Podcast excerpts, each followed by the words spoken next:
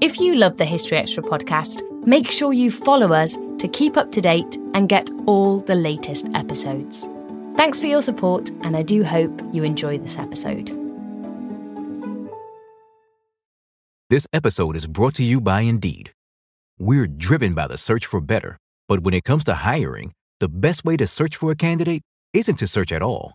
Don't search, match with Indeed. Use Indeed for scheduling, screening, and messaging so you can connect with candidates faster. And listeners of this show will get a $75 sponsored job credit to get your jobs more visibility at Indeed.com slash History Extra. Just go to Indeed.com slash History Extra right now and support our show by saying you heard about Indeed on this podcast. Terms and conditions apply. Need to hire? You need Indeed.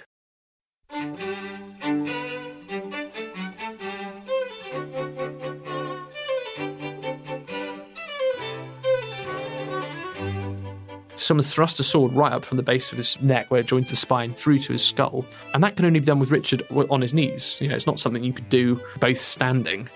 So the question I think as a historian you've got to ask yourselves on the basis of that evidence is, you know, if Richard was killed by execution, was that normal? No. Highly unnormal for a anointed king to be executed in this way on the battlefield. It just doesn't happen. That was Chris Skidmore talking about the killing of Richard III.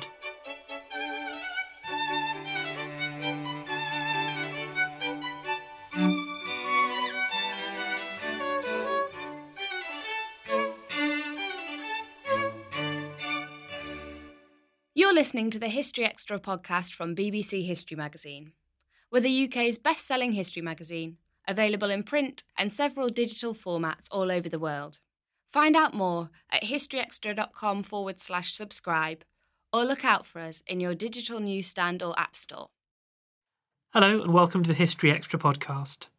I'm Rob Attar, the editor of BBC History magazine. For today's episode, we've spoken to Chris Skidmore, a historian and politician who is currently Minister for the Constitution. Chris has recently completed a major new biography of Richard III, which contains many fascinating new insights into the controversial Yorkist king. He's drawn on these to write the cover feature for our November edition, and he also paid a visit to our Bristol studio recently to share some of his findings. Richard's life has clearly been extensively studied over the years, so when you embarked on this biography, what were you intending to do with it in the first place? Well, when I looked at Richard's life, I'd I'd done this work on the Battle of Bosworth, my, my last book, looking at sort of how the Tudors, you know, rose up from nowhere to become kings of England, and it, and it struck me that as much as the the story of uh, Henry Tudor's rise to power was about him being in exile, it was also about the sort of decline in Richard III's own power and influence. And I began to think, well, you know, actually, this is a story that I'd like to probably tell myself, and the previous works that are written about Richard III, okay, there are a myriad of, of biographies and, and, works on Richard III, but actually, when you look and say, well, what are the key big narrative biographies that exist? You really have to go back to sort of Paul Murray Kendall's biography of 1955 to actually say, right, this is a, a full length feature biography. And otherwise, there's Charles Ross's 1981 Yale English Monarchs um, biography. But actually, there's not actually a big book on Richard. So my part of my uh, the reasons for tackling Richard was actually, well, let's get away from looking at him as a sort of you know good king versus bad king because that's always the sort of dilemma. The, you know, the, the two questions that get asked about Richard are one, you know, was he as bad as everyone makes him out to be, as bad as Shakespeare made him out to be? And you've had sort of you know the king's supporters and sort of king's opponents, and and I think that argument is a bit stale. So what I've tried to do is one to write a, a, a big meaty biography that gets down into the narrative of Richard's reign, explaining who he is.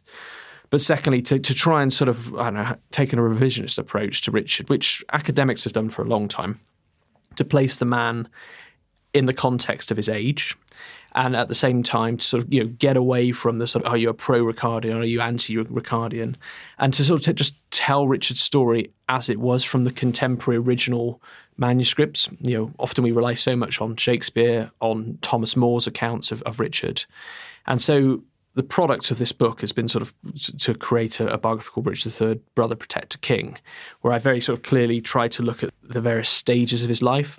The fact that for the first 30 years of his of Richard being alive, you know, he was a loyal brother. You know, he supported his, his King um, Edward IV the next stage of his life was when he wanted to become protector, and the sort of 1483, which was when he obviously you know, took the throne, and then finally the last two years of his kingship. So that was sort of the idea, because I, I couldn't find a book that sort of just set down who Richard III was in all the detail that I felt his life deserved. What kind of sources were you using to research this book? So there are a wealth of printed sources. I mean, thanks to the Richard III Society, you know, their journal, The Ricardian, has over the past sort of 40 years published a lot of letters and documents that are out there, whether they're in the, the British Museum, uh, whether they're in the uh, National Archives or, or, scattered across some archival collections across the rest of the country. But there still are documents that are predominantly there in the National Archives, uh, what are called um, C82 in the Chancery files, uh, where you can find Richard's famous letter when he finds out that the Duke of Buckingham's rebelled against him, and he's scribbled down the bottom, which you know gives a sense of sort of Richard's personality. He's absolutely outraged that um, Buckingham's turned against him. But there are plenty of other things that are in those archives that aren't published at the moment, and we still live in a time as historians where you know one day everything will be published everything will be online. I'm very lucky actually sort of living in an age at the moment that there's still documents that haven't been used that actually that well has not drained. And um, you can find out jewels that richard purchased. You can you know, giving a sense of like the clothes he wore. You can sort of you know thread these things together to create a sort of intimate tapestry of the king's life. And at the same time there are uh, documents by sort of foreign observers. Um, i start the book um, looking again at a document, um, a diary by someone called Nicholas von Popplau. And he was a, a Silesian knight, a German knight who visited the Richard's court when he was living near York um, in uh, May, June 1484. And this document's never been properly wholly translated to English. There's been sort of paraphrases of it. So I thought this was a great opportunity to get it properly retranslated, to look afresh again at sort of this, you know, this, this certain glimpse of a, of a, of a foreigner you know, visiting Richard's court. And, and there are opportunities still, I think, to sort of reassess the king's life, you know, to not only go over existing documents that may be printed, but what you find, and what I found as a historian all the way through my career, is that you look at the printed document, you go back to the original manuscripts, and often you see crossings out, or you'll see. So, one of the things I, I found was a document when Richard is protector, and you see suddenly that he begins to want to take more and more power but he's got this sort of council, this royal council supporting Edward V. And uh, in one of the letters, it sort of says, and you know, through the support of my dearest uncle Richard III, and then it's been only in, added in, and also the other lords of the council, as if they were an afterthought. And you can sort of see a narrative of Richard beginning to sort of take more and more power, and initially just say, "Well, I, you know, I'm the one in charge." So, uh, getting back to the original manuscripts, for me, it's been sort of you know really crucial, and it's helped me with writing the scenes in the Ballad Bosworth and also sort of you know Richard's development as king. Um, there have been other sources such as Polydore Virgil's um, Anglica Historia, which um, was printed and in the Tudor period in Henry VIII's reign, but the original manuscript is in the Vatican. Um, going back to that, retranslating the Latin, you find things that have been cut out of the printed version. So actually, always like looking at the past, you've got the the sources that are there, but you almost are sort of writing a history of the sources by sort of trying to find out things that they still yet to give up um, into the present day. And did you find any kind of major revelations in your archival research? Well, I think one of the most interesting revelations that I found was actually looking around this whole process of when Richard was protector in 1483. And you know, for me, that you know, as a historian and a politician, I think 1483 has to be one of the most significant moments in English political history. That Richard comes down from the north, his brother has died suddenly, Edward IV at the age of 41. Uh, Edward V is put on the throne. Richard believes he wants to be you know, protector because that's what Edward IV has set out in his will. But then why does Richard claim the throne? And I've sort of been you know, grappling with this age old question of, you know, did Richard always want to become king, or was there a sort of sequence of events that took him into a position where he felt he had no other choice to, but to take the throne? And as part of that, there was a document that I found in the British Library. Sounds odd, but it was a, a small scrap of paper, you know, only probably about five centimetres by five centimetres. It's in the Harleian Charters, and it sets out basically the household expenses of Queen Elizabeth Woodville when she's in sanctuary in Westminster Abbey. And Elizabeth fled into sanctuary after Richard sees the king, and Richard can't get her out of sanctuary.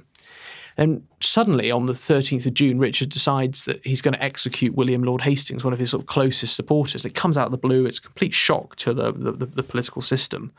And he claims that Hastings has, has begun a conspiracy against him. And normally this has been dismissed as some kind of Machiavellian plot that Richard's got rid of Hastings because Hastings wants the king on the throne. And Richard's now decided he wants to take the throne and Hastings is in the way, so he's bumped off. But actually, what's interesting is by taking this household account that's in the in the British Library, it mentions someone called John Forster who um, has close connections with the Queen, and I've been able to sort of build a a network of relationships proves that the Queen and Hastings may have been in contact with each other, and that actually Richard's accusations that Hastings had actually been part of a conspiracy against him may have been true. So actually trying to to look again at Richard's own mindset he believed there was a conspiracy against him. Was it something he made up? No, I think actually he genuinely felt that you know, he had to move quickly to remove Hastings before actually Richard's own position was affected. And so your take on Richard claiming the throne is is really interesting. That's something that you explore in the article you've written for the magazine. So would it be right to say you can move away from the view that he always had this plan to usurp the throne, but then more was that kind of a gradual process that just happened incrementally? Yeah, absolutely. When we look back now with the benefit of hindsight at what happened, it happened so fast. You know, uh, Edward IV dies on the 9th of April 1483. Richard is then crowned on the 6th of July 1483. The space in between those is, is, is barely 88 days. And in that 88 day period, you know, with looking back on our early historical records, the accounts written by Dominic Mancini, um, written by Thomas More, obviously Thomas More and Polydore Vergil then get taken up by the, the Tudor chroniclers, Holinshed and Ned Hall, which then taken up by Shakespeare. This pattern is created of Richard seizing a moment, seeing his brother's dead, and then thinking, I'm going to go for the throne myself. Actually, when you go back to the original sources when you look at the evidence that's available to us of uh, on that day by day basis and i effectively have almost gone through sort of day by day from april through to july that's why the protector part takes up almost you know a third of, of the book is that richard seems to be in a nightmarish situation where he was a loyal brother. He's been rewarded fantastically. Becomes sort of Lord of the North as a result of his loyalty to his brother. He's just sort of effectively captured back Berwick, a huge military triumph for the Yorkists. Marched to Edinburgh. You know, his, his, brother is delighted at his military success and rewards him with you know unparalleled control of lands up in the up in the north in the Parliament of um, February 1483. And then suddenly Edward dies, and Richard's up in the north. There's a young child, Edward V, who's in Ludlow, who has been brought up by the Woodvilles. And Edward IV seems to have made a will at the very last moment, which he sets out that um, Richard should be protector and um, control Edward V. And the Woodvilles seem to push against this, deny Edward IV's will from actually sort of uh, reaching fruition. And it seems that for me, Richard's first intent is to make sure he gets his right that set out his brother's will to become protector. And to do so, he links up with Henry, Duke of Buckingham, William Lord Hastings, who's not happy about this being a sudden Woodville takeover. A lot of the nobility you know, do not like the Woodvilles through various policies that Edward IV have enacted. And that's the other thing that I try to get across in the book. Is this isn't just about Richard III as a single agent seizing power. He couldn't have done it without the support of a wider nobility behind him. And that's, you know, when you're looking at the dynamics of power, I think, you know, it's really important when it comes to understanding how Richard managed to succeed. He couldn't have done it alone. But to start with, he just wants to his right to become protector. And then he goes down, he decides to seize the king because he needs to do so in order to make sure the Woodvilles don't get into London before him. And then he realizes suddenly that actually Edward V is not that keen that Richard should have possession of him, that actually Edward V himself is a product of his Woodville upbringing. Uh, he's much closer to the Queen's family than to Richard, who he's not seen for several years. And then Richard begins to realize, even once he's become protector, that as soon as the king is crowned, everyone wants to the Woodvilles and also Hastings want the wants the king to um, basically ascend to his majority. So Richard is like it's a ticking time bomb that Richard's going to lose his chance of uh, of any authority, and all the people who he's displaced, including the Queen, are going to come back for revenge. So Richard begins to think, actually, this isn't good enough. So he, he, what he decides to do is he's going to use Parliament to, to approve that he could be protector after Edward V is crowned. And what he doesn't realise is that various people like Hastings are against this. And then his plan to stay on as protector is thwarted. He then has to execute Hastings. He then begins to realise that actually he's going to have to move himself to possibly, you know, kill or be killed moment that he's going to have to seize throne himself. But I think he's also persuaded by those nobility, by you know, Henry Duke of Buckingham, who put pressure on him to say, no, you've got to go for this. And it's quite instructive, I think, is once after Hastings has been executed, Richard then seizes um, Richard, Duke of York, the other prince in the tower, seizes him from sanctuary to put him in the tower with his brother Edward V. But the, Elizabeth Woodville is quite happy. She trusts Richard to hand over um, her younger son. Um, the Archbishop of Canterbury, the elder Thomas Bourchier, takes part in actually getting the child from sanctuary to the tower. No one at the time suspects that Richard's going to seize the throne. They just think they want the younger child ready for the coronation. And then suddenly, at that point, between the uh, 17th of July and the 23rd of July, when Richard decides to actually uh, announce his title to the throne, um, he changes his mind. But how he changes his mind and, and what was going through his head is equally fascinating. It's not a set plan; they're making it up as they go along.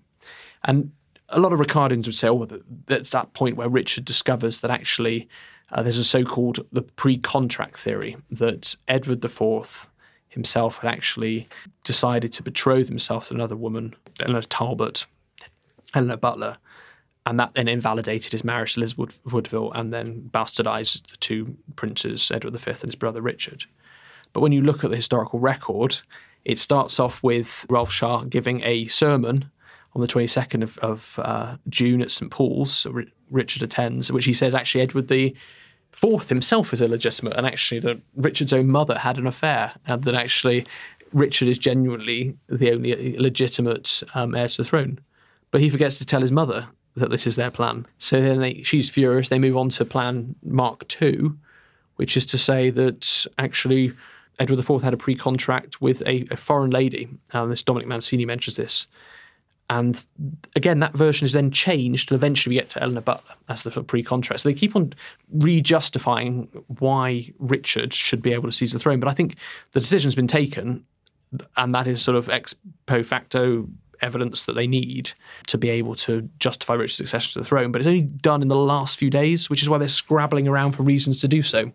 But for me, you know, Richard taking the throne is almost like mentally he's entering a maze full of rooms. He goes through one room, the door shuts, he can't go back. The logic of his of his sequencing going through to eventually taking the throne means there's no other alternative for him to, to do so apart from to, to, to seize the throne. But what's interesting is actually a lot of people support him taking the throne. All of Edward's household, Edward IV's household, don't suddenly rebel immediately. They support him. They go to Richard III's coronation. It seems while Edward V is still alive in the Tower, there seems to have been some kind of popular support that actually maybe it's right that we allow Richard III to, to remain as king while Edward V remains as a minor. Not quite sure, but it seems that something then changes, and we can talk about that in a moment. But to start with, Richard gets away with it and has support for him becoming king. And then I suppose the, the huge debate that has always surrounded Richard is what was his role in the disappearance of the prince in the tower. Have you do you feel any closer to solving this mystery, or is it still something that we'll never completely know? I think it is still going to remain one of those great mysteries until some piece of fantastical evidence turns up you know, proving one way or the other what happened to the princes. For myself, I feel that it's quite clear that they were dead, um, that people believe they were dead. That's the most important part. But regardless of whether they're alive or not, people believed they were dead. Why did they believe they were dead?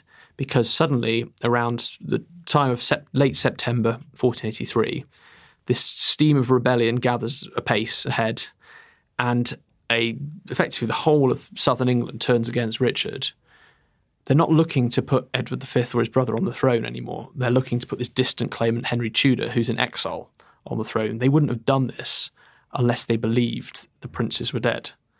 And so it's clear that something happens between Richard being sort of crowned in July. He then goes off on a, a progress tour of the rest of the country, goes up north all the way up to York.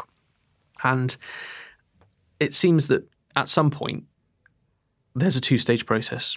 Richard writes this letter that's in, in, the National Archives, again, in these sort of C81s sort of file, um, where he talks about on the 29th of July about an enterprise lately committed. And those people who committed that enterprise are now in the tower.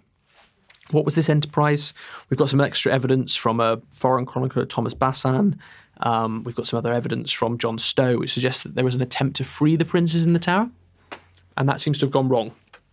Four yeomen of the guard were executed in that sort of late July, early August period.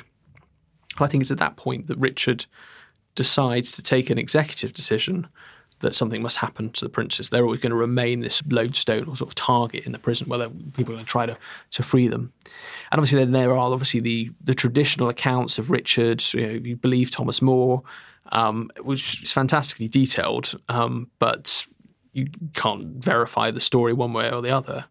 But it does seem that there is a point at which people who were loyal to Richard previously suddenly turn against him. And you can sort of pinpoint that around around the 21st September when the Queen's brother Lionel Woodville is arrested. He's previously been given lands and rewarded and and and that's the point at which everything seems to change. And oddly, Henry Duke of Buckingham then rebels against Richard.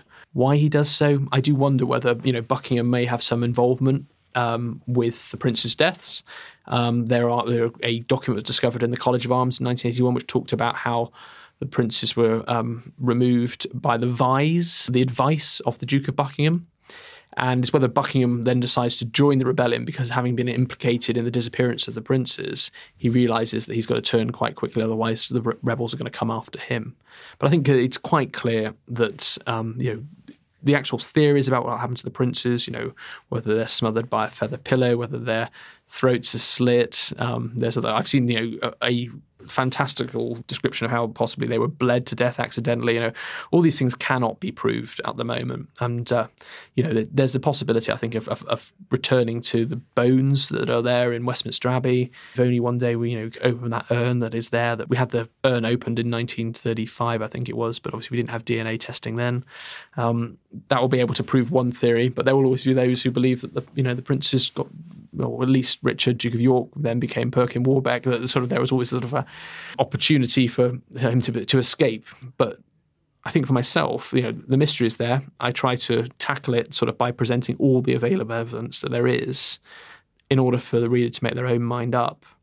But it is clear in terms of the political narrative at the time you know, the rebellion happens because people believe the princes are dead. And is it fair to say that the princes, though we don't know conclusively what happened, the princes couldn't have been killed without Richard's at least tacit approval of that happening. Yeah.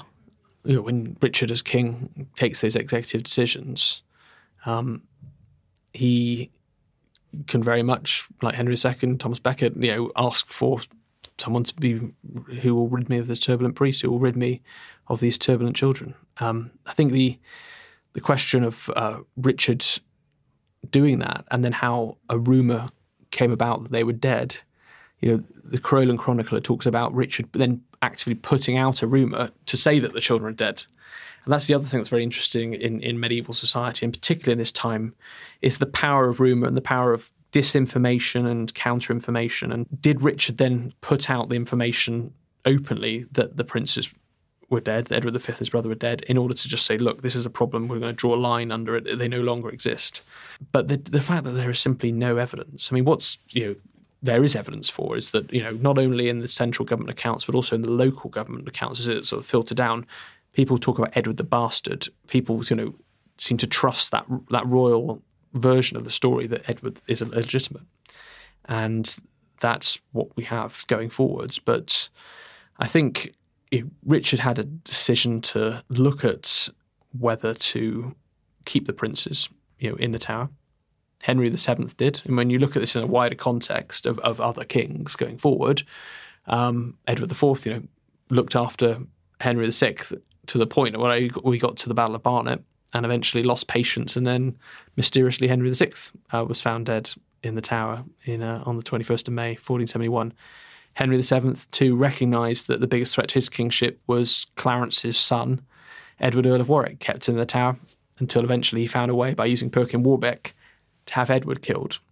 It's other kings have, have done it. They recognise the threat of having these sort of you know people close in the royal blood to their own dynasty. So Richard is not unique in, in making that decision. Um, he's possibly unique in then openly publicising the fact that they were dead. So that's an interesting point then, because Richard is often seen as, certainly by his detractors, one of the worst medieval kings, if not England's worst king. But actually, were his worst successes no different to that of other medieval monarchs? I think this is the point about getting back to the, the the, mores of the age of actually looking at sort of the brutality that existed as the so-called Wars of the Roses progressed.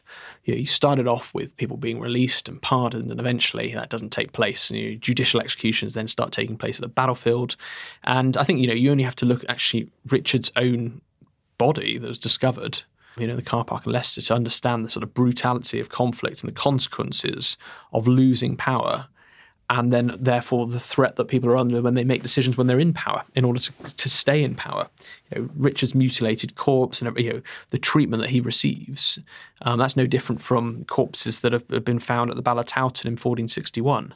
So this is a high stakes Game of Thrones here. That people are are playing a very dangerous game, and they recognise that. And whatever side people are on, you know, whether it's the White Rose or it's the Red Rose, they're equally bloody. And so for Richard, you know, I think the, the problem with Richard is he lost, then he lost control of the narrative permanently. And having lost control of that narrative, what the Tudors were so successful at was obviously sort of overlaying, and I think for the first time for the Tudors, recognizing the value of history. You had the Yorkists themselves had uh, chronicles written up, the so-called arrival of Edward IV, that sort of you know proclaims his success in taking back the throne in 1471 you know, they used history, but not in the same way that, that the Tudors did. So what we see at the same time is, is with Richard then suddenly losing the throne, 1485. You have historians like Bernard Andre coming on the scene, and then Polydore Virgil. And what Virgil does, and I make this point in the beginning of the book, is he starts writing history as biography. So instead of like having medieval chronicles going year by year by year, which is a bit like what the Crowland Chronicler is, Virgil begins to moralize. So what you see is sort of constructs of reigns being fitted around the king's personality and consequences of decisions being taken and moral consequences. And that's the, and for us, it's obvious now. You know, we, we read biographies. Our history is set in that biographical mold. So we approach Richard as you know good king, bad king. We look at people's foibles by, by reigns, by dynasties.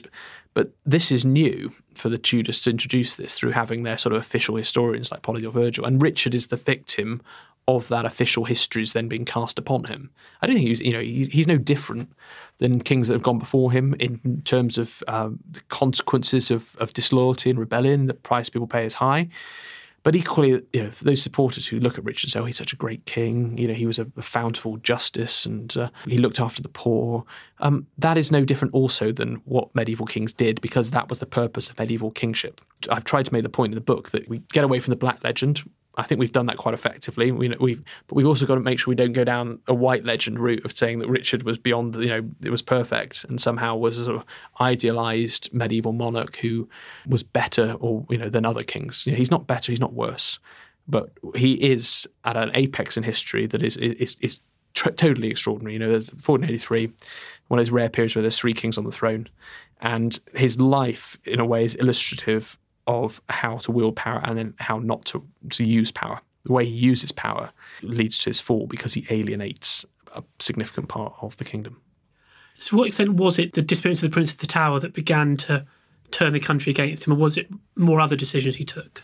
Well, it's sort of you then begin to see the spiral of decline. Really, that it's the rebellion which then destabilizes Richard to a point where he then becomes a weak king. And when he becomes a weak king, not only do people sense blood, he begins to sort of lose authority even further and have to take decisions that are then unpopular. And once those unpopular decisions are taken, he then moves from a realm of being just a king into being a tyrant. And it's that debate around you know, did people view Richard III as, as, a good king or a bad king at the time? His supporters who were rewarded with lands, uh, with office, obviously saw him as a good king. You know, you look at the city of York; he'd been a very strong supporter of the city. They talked about how Richard was unlawfully killed, and talked about how he mercifully reigned upon us. And but that's not necessarily the case in the south of, of the kingdom. And the problem with the rebellion is that most of the southern overlords and the nobility and the gentry then left the country after the failed rebellion to join Henry Tudor in France. And so we then have a vacuum of power, which then Richard fills by taking his northern supporters. He's grown up in the north. He's got sort of you know this power base up in the north. He's and he has these people he can trust, and that's the that's the dilemma and the the paradox of Richard's reign is that for those people who he puts the most trust in and the most support in, and he is genuinely a, a devout believer in loyalty, He rewards those people who've been loyal to him. He's got a unique bond, but he imposes their rule in the south of the kingdom. And it sort of creates a problem where then more and more people begin to defect, and gradually his energies are sapped. And he spends most of his time dealing with the threat of Henry Tudor. And the other thing is that you know we think of this as being sort of the Tudors versus Richard III. Henry Tudor's invasion is effectively a French invasion. He's being sponsored by the French, paid for by the French. Um, it's a foreign invasion, no different from you know 1066. Effectively, when you look at the numbers, you know he's got French mercenaries there, and it, Richard is then embattled in this foreign policy nightmare of having a what he can view as a pretender. You know, Henry Tudor being supported by a foreign power who wants to support Henry Tudor to stop Richard III invading France. And uh, Richard's problems just get worse and worse. And you do feel sorry for him at times. I mean, you do feel sort of like for the guy, as a politician myself, you know, I, I recognize that sometimes you need luck. And, and Richard certainly is not a, a lucky king. And that things go from bad to worse. He has a, a effectively there's a, a, large recession going on during his his time as king, and that clearly drives things. There's clearly economic problems that we still don't quite understand that we need to do further work on, um, and that sort of you know drives this sense of hopelessness, drives this sense of discomfort and disquiet, um, and and it basically sort of leads to a, a point where Richard can't do anything else apart from being on the back foot dealing with this rebellion. And so when we come to Bosworth, if Bosworth had gone the other way, could Richard have, clung on, or, or, was he essentially finished anyway, of just waiting for the final blow? I think by the time we get to Bosworth, you know, Richard's own dynasty hangs by a thread. His wife's died in March 1485. His son, his only son and heir, Edward of Middleham, died in April 1484. You know, Richard is there as the only single scion of the Yorkist dynasty. And you can see how fragile it is because to start with, he seems to um, set up as his next heir Edward Earl of Warwick, Clarence's son, then realizes his mistake because he's already disinherited Edward Earl of Warwick in, when he took the throne, saying Clarence's treasons prevented Edward Earl of Warwick from ever being legitimate heir. And so who does Richard turn to? And there's John Earl of Lincoln, who's sort of a son of his sister. Um, Richard is attempting to to marry. That's one of the other problems. Is that then rumours begin that he's going to marry or attempt to marry Elizabeth of York, Edward IV's daughter. I think we can comprehensively disprove that. They are rumours. Richard is attempting, actually, in fact, to, to, to organise a Portuguese marriage uh, with Joanna of Portugal. But he's 30, you know, he's 31, 32. Um, that's the other thing is that when you think of Richard's youth, it's one of those surprising things, I think, when I tell people that, you know, everyone thinks of the sort of hunchback of in his 50s or something, or, you know, thinks of uh, uh, Laurence Olivier's portrayal of, of Richard, and you think of a, a sort of older man, but in fact, know, incredibly young. So he would have had that opportunity to remarry again, but time is, is not on his side. Um, and people would have recognised that this is a destabilised dynasty. So if Richard had survived, you know, we would have seen, I think, the c- problems continuing that existed. He clearly believed that when he went to Bosworth, he was confident he was going to win and they knew, and there was no reason why he shouldn't have won. He had an army of between ten and fifteen thousand men versus Henry Tudor's army of five thousand men. He went there wearing the crown, um, you know, which he had put on at the beginning of the battle and put on again, because he saw it almost like as a second coronation. If he could go into battle and win, as he had done in 1471 in battles of Barnet and Tewkesbury. I mean, you know, Richard is an undefeated general versus Henry Tudor, who's got no military experience. Richard would have felt that somehow this was a new rebirth of his reign, that he could have proved himself as a second coronation, that God was on his side. And when he realizes, I think, at, at Bosworth, that actually the nobility is not on his side, he said, at what point Richard begun to realize that he hadn't necessarily looked after the men who thought were going to be looked after. You know, in particular, Henry Percy, Earl of Northumberland. You know, Richard's the Lord of the North. He becomes king. Northumberland thinks, right, okay, maybe I might get a bit of control of the North back again. But he doesn't. Richard hold on, to, hold on to it, establishes the Council of North, which seems a good thing institutionally, but actually it creates these sort of pressure points where you know the nobility want to be rewarded and they're, and they're not, and the men don't turn out for Richard, which is why he has to do that fateful charge towards Henry Tudor in order to try and to get rid of him.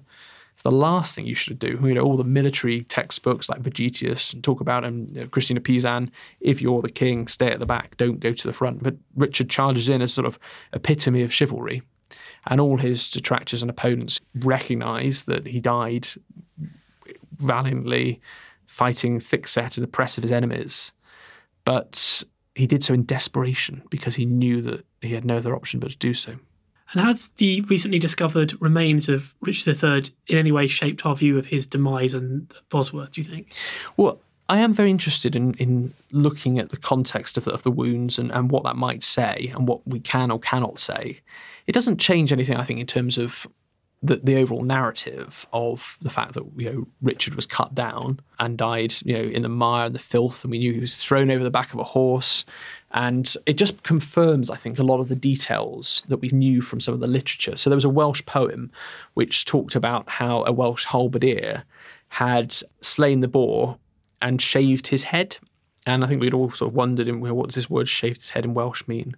But actually, when you look at the wounds that Richard suffered to his skull, you have this wound at the back where the flap of bone has been shorn off.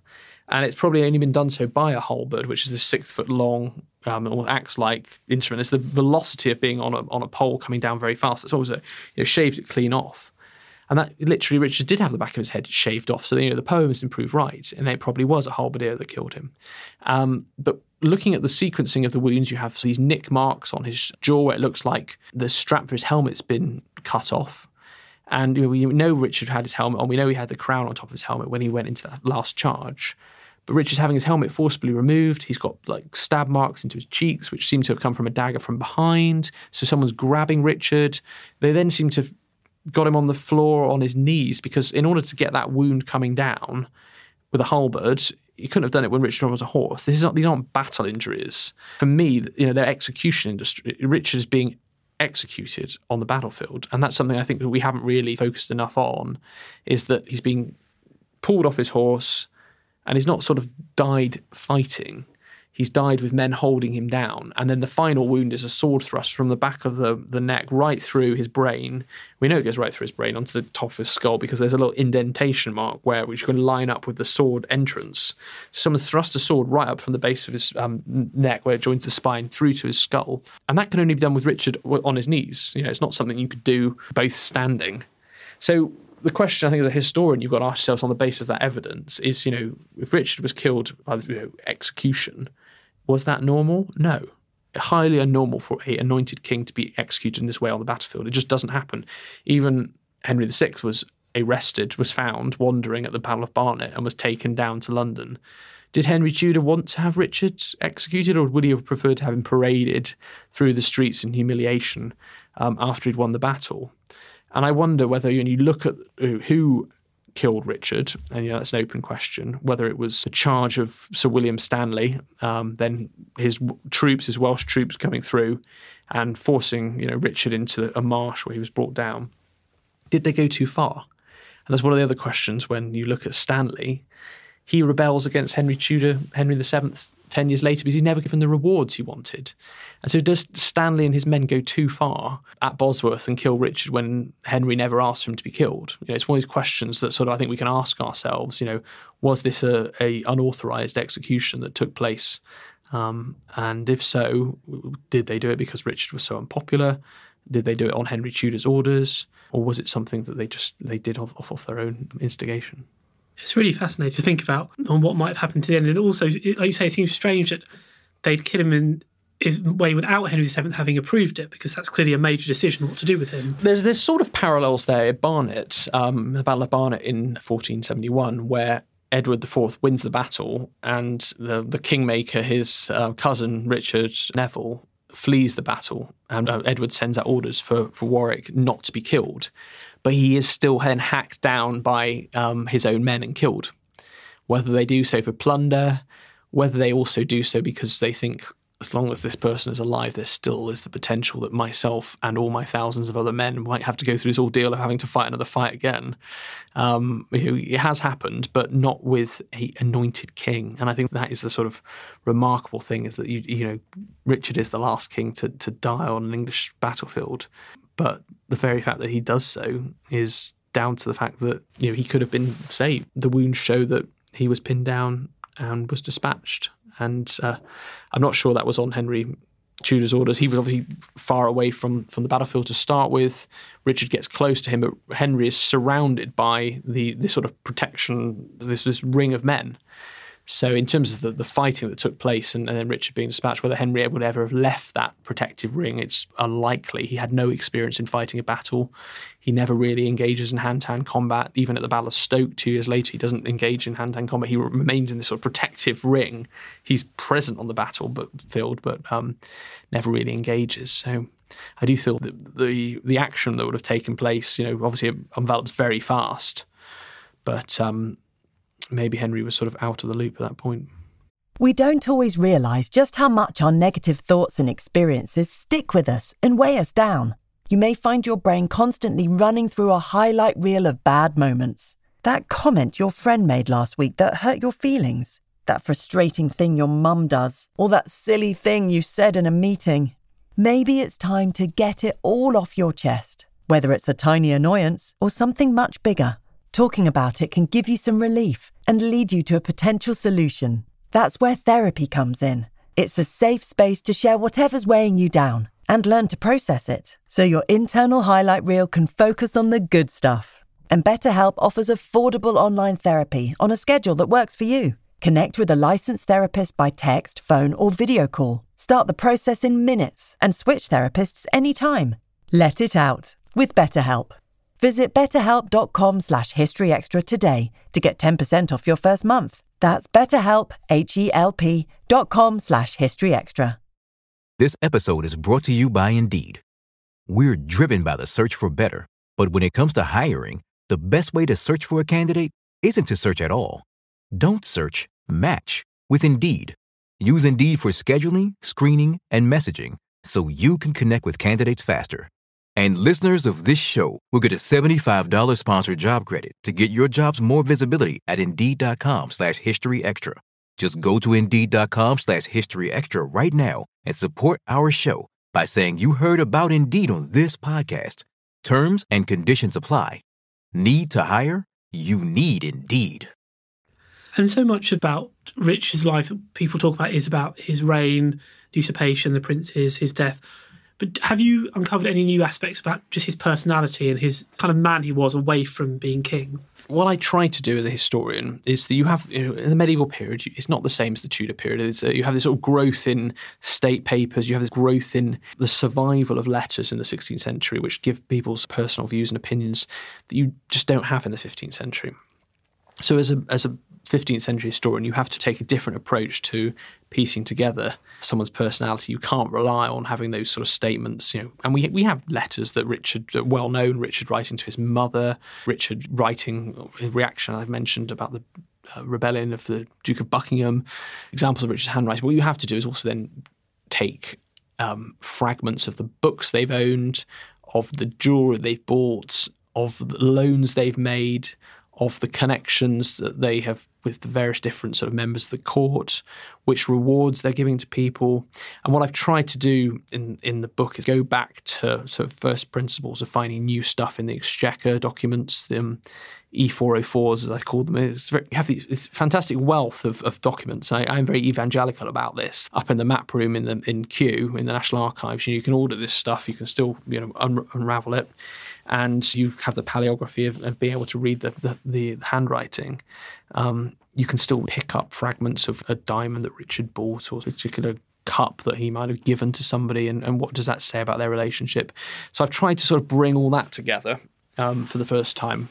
And I think also use uh, a couple of other documents that aren't really well known that, that exist, E159s, for example, um, pipe rolls, at the exchequer.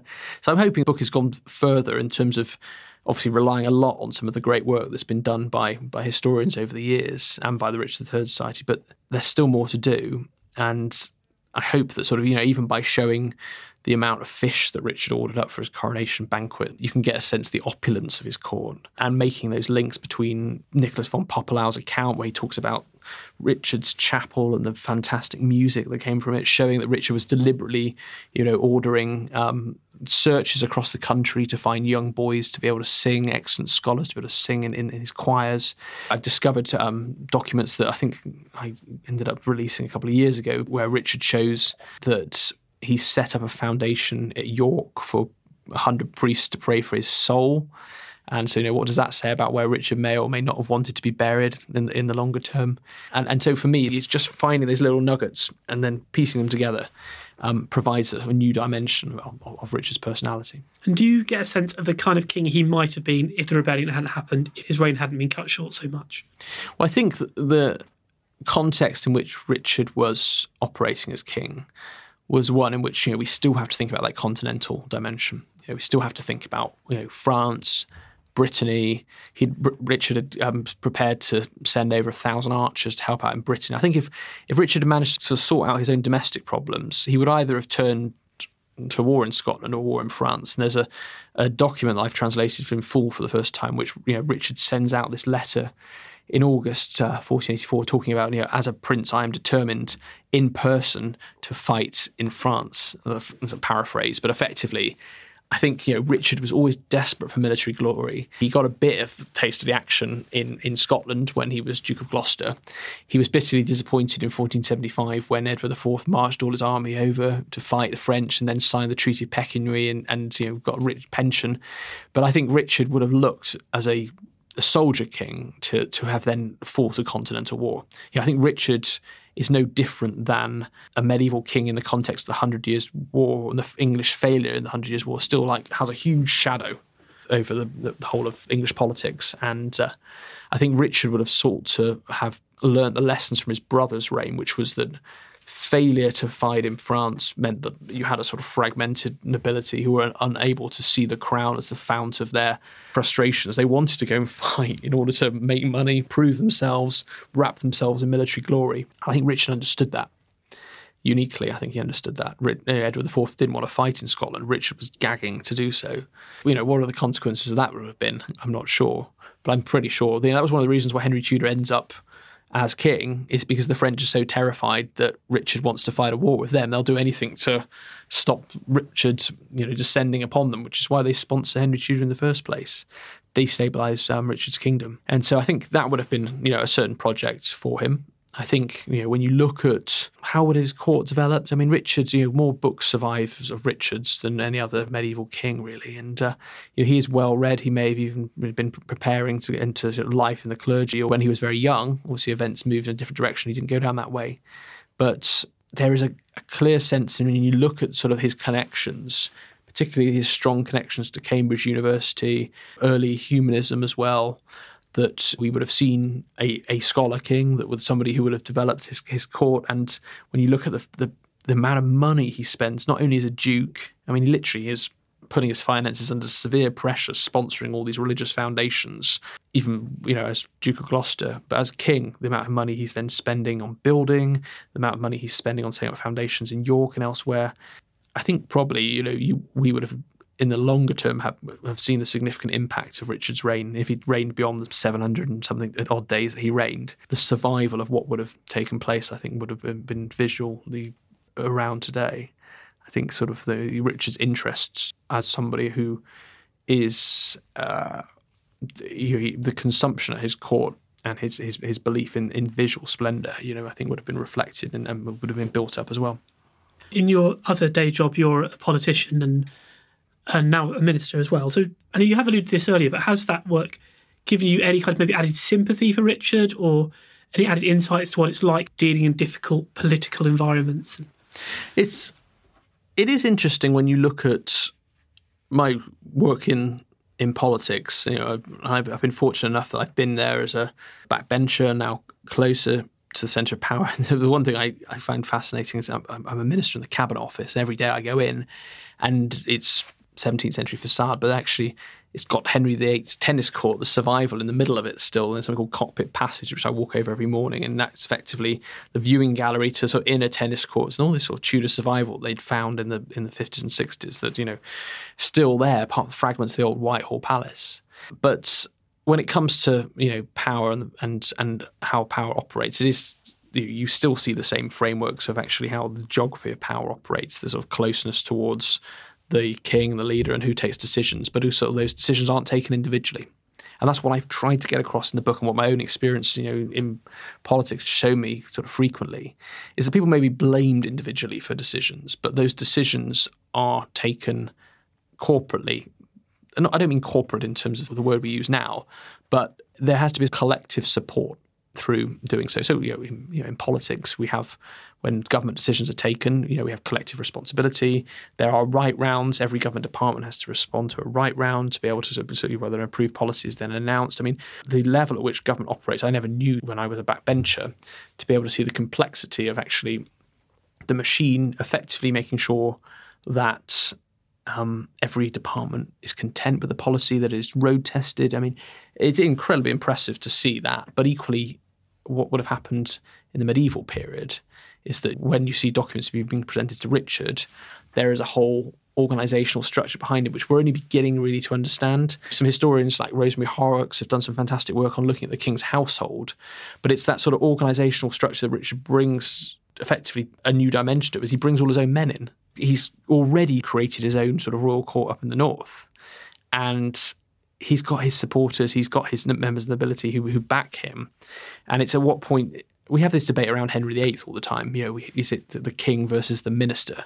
And it's only the, we have that debate because Cromwell's papers survive, Wolsey's papers survive, so we have a better knowledge of that ministerial working. What we don't have is for Richard's reign is we understand the king and we have the actions of the king, but we don't necessarily have the ministerial papers or what goes on beneath that level. We know he had, you know, William Catesby, Richard Ratcliffe, Lord Lovell, who were his sort of key agents.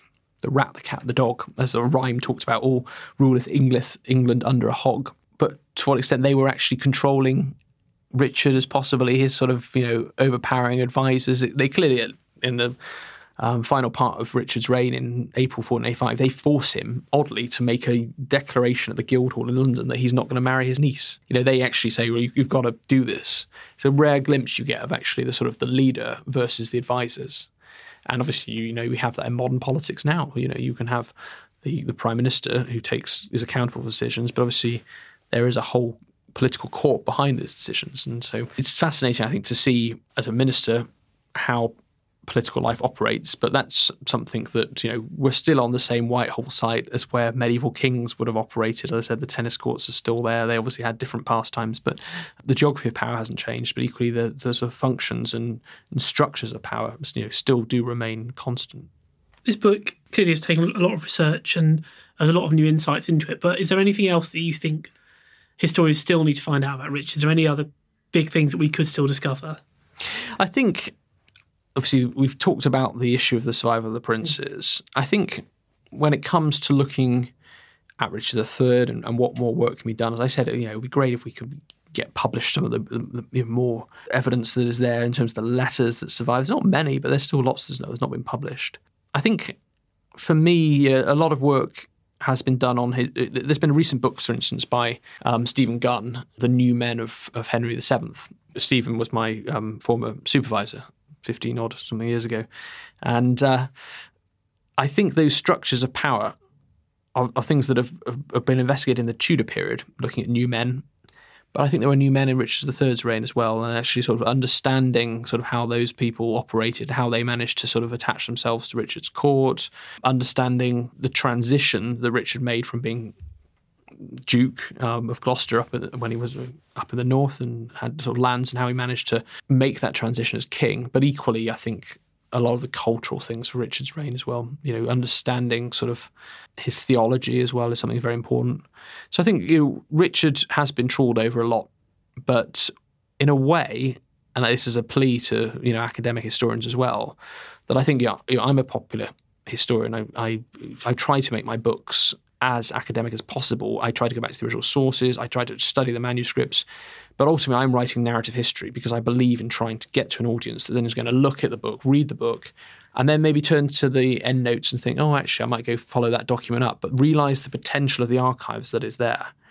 The problem you have with Richard, I feel, is that because it is a topic which is so prominent, the king has his supporters still, um, some of them who are, are particularly vehement in their defense of the king, that academics sometimes shy away from tackling Richard III because it is a topic which, you know, as an academic historian, you might then be seen as somehow um, overtly popular if you if you touch him. That's not necessarily the case with Henry VII. It's not necessarily the case with Edward IV. You know, sort of almost by covering Richard, you're losing your academic credentials. And I hope, I hope one of the things I, would love to come out of this book is to say, actually, yeah, yes, there is a popular appeal to Richard. Yes, there is always a thirst for his story uh, being known by the wider population. And obviously, he's come top again for the third year running of uh, BBC History Magazine's history history list, top 100. And uh, but that doesn't mean as an academic that you should shy away from Richard. You shouldn't treat him any differently to, to the other non-academic, or to Edward IV or to Richard III. And so I'm hoping we can bridge that that world between the world of academia and the world of, of popular history. You know, something I believe passionately, and that's why I turned to. You know, I gave up a career in academia because I got an opportunity to write a biography of Edward VI, and ever since then I've tried to sort of use my academic knowledge, limited as it is, to be able to write books that people can read, but then also if people are beginning on an academic career, you know, can use them in order to do even further work into the archives. That was Chris Skidmore.